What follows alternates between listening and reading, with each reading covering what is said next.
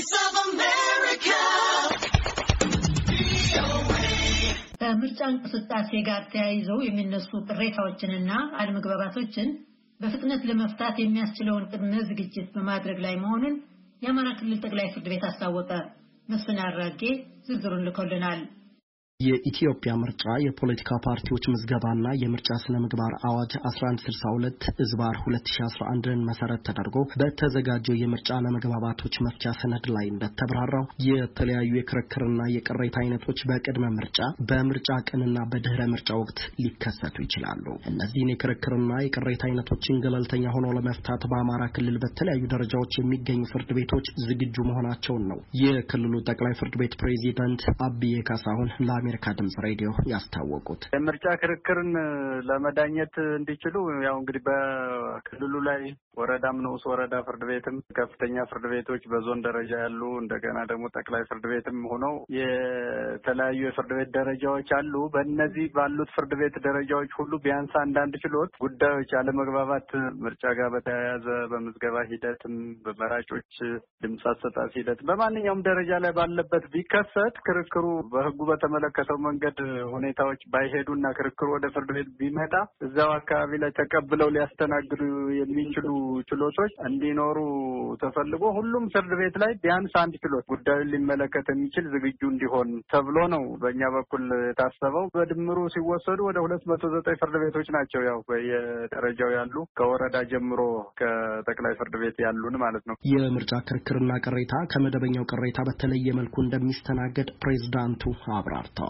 በጊዜ መስተናገድ የሚፈልግ ነው የምርጫ ጉዳይ። ያ ነው እንደ normal እንደ ማንኛውም ክርክር አይተህ በተዘረጋው የዳኝነት እንትን ገብቶ ይስተናገድ ቢባል ጊዜ የሚያልፍባቸው ጉዳዮች አሉ። ለምሳሌ ልመዘገብ ሲገባኝ ተከለከልኩ ቢል መከልከሉ ልክ ነው አይደለም ብሎ ቶሎ ብሎ በጊዜ አይቶ የሚሰጥ ራሱን የቻለ ቤንች ከሌለ ትንሽ የመጓተት ነገሮች ሊኖሩ ይችላል። እንደ ማንኛውም ጉዳይ ልምራው ብትል እና ከእሱ ታሳቢ በማድረግ ቢያንስ በየደረጃው አንዳንድ ችሎት ቢኖር ብለን ነው። ከዚህ ቀደም በተለይ ከምርጫ ጋር ተያይዘው የፍትህ ተቋማት እና የፍትህ ባለሙያዎች አሉባቸው የሚባሉት አድሎዎች አሁን እንዳይደገሙ አሁንም አንዳንድ ተፎካካሪ የፖለቲካ ድርጅቶች የገዢው ፓርቲ የፍትህ አካላትን ለመጠምዘዝ ጥረት ያደርጋል የሚሉ ቅሬታዎች በተግባር ላይ እንዳይውሉና ገለልተኛ ሆኖ እንዲያገለግል በእናንተ በኩል ምን ያህል ቅድመ ዝግጅት አድርጋችኋል? ዳኞች በመርህ ደረጃ በማንኛውም ጉዳይ ቢሆን ነጻና ገለልተኛ ሆነው ዳኝነት አገልግሎት መስጠት አለባቸው። ይሄ ነው መደረግም ያለበት በሌሎችም ጉዳዮች ቢሆኑ ማለት ነው።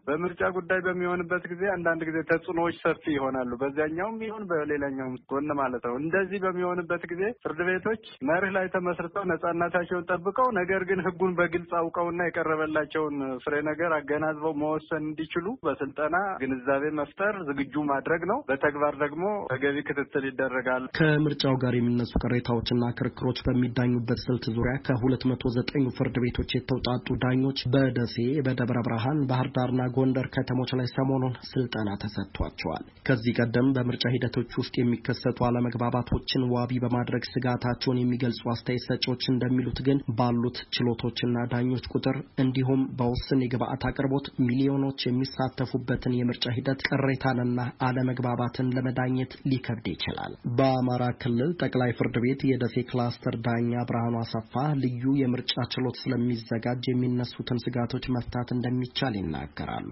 በአዋጁም በደንቦቹም ላይ እንደተመላከተው እያንዳንዱ ፍርድ ቤት ልዩ የምርጫ ችሎት እንዲዘጋጅ ይደረጋል። ይሄ ልዩ የምርጫ ችሎት እነዚህ የሰለጠኑ ዳኞች የሚሳተፉበትና የሚዳኙበት ነው። ይሄ ከመሆኑ አንጻር ምናልባት አንዳንድ ችሎት ነው የተደረገው በእያንዳንዱ ፍርድ ቤት አንዳንድ ሰፊ ከተማዎች ላይ ተጨማሪ ችሎቶች እንዲኖሩ አድርገናል። ባለው ሁኔታ ምናልባት ለመፍታት ያስችላል ብለን እንገምታለን። ምናልባት ብዙ ቅሬታዎችም ላይቀርቡ ይችላሉ የሚል ግምት ስላለን infrastructure ቢሮዎችን በተመለከተ በመደበኛ ችሎት የሚስተናገዱ ስለሆነ በዛው አግባብ የተሟላ ነው ብለን እንጠብቃለን። የሚያስፈልጉ ግብአቶችን በተመለከተ የሚመለከተው አካል ፍርድ ቤቶችም ጭምር ማሟላት እንዳለባቸው በደንቡም ላይ የተመላከተ ስለሆነ በዛው አግባብ ፍርድ ቤቶችም ያዘጋጃሉ ብለን እናስባለን። ከዚህ በተጨማሪ ፍርድ ቤቶች መደበኛ የስራ ሰዓታቸውን ብቻም ሳይሆን በምርጫ ጉዳይ ላይ ቅዳሜና እሁድንም የበዓላት ቀንም ጭምር መስራት እንዳለባቸው በግዴታነት ተቀምጧል። ከዚህ አንጻርም ምናልባት በእነዚህ ቀናቶች የምርጫ ጉዳዮች አለመግባባቶችን በማየት በአጭር ጊዜ ውስጥ ውሳኔ ለመስጠት ፍርድ ቤቶች ዝግጁ ናቸው ብለን እናስባለን። እንደ ጉዳዮቹ ጉዳዮቹ ጥልቀትና ውስብስብነት ከአምስት ቀናት ባልበለጠ ዳኝነት ለመስጠት እንደሚሰራም ነው የገለጹት ዳኛ ብርሃኑ። በተለይ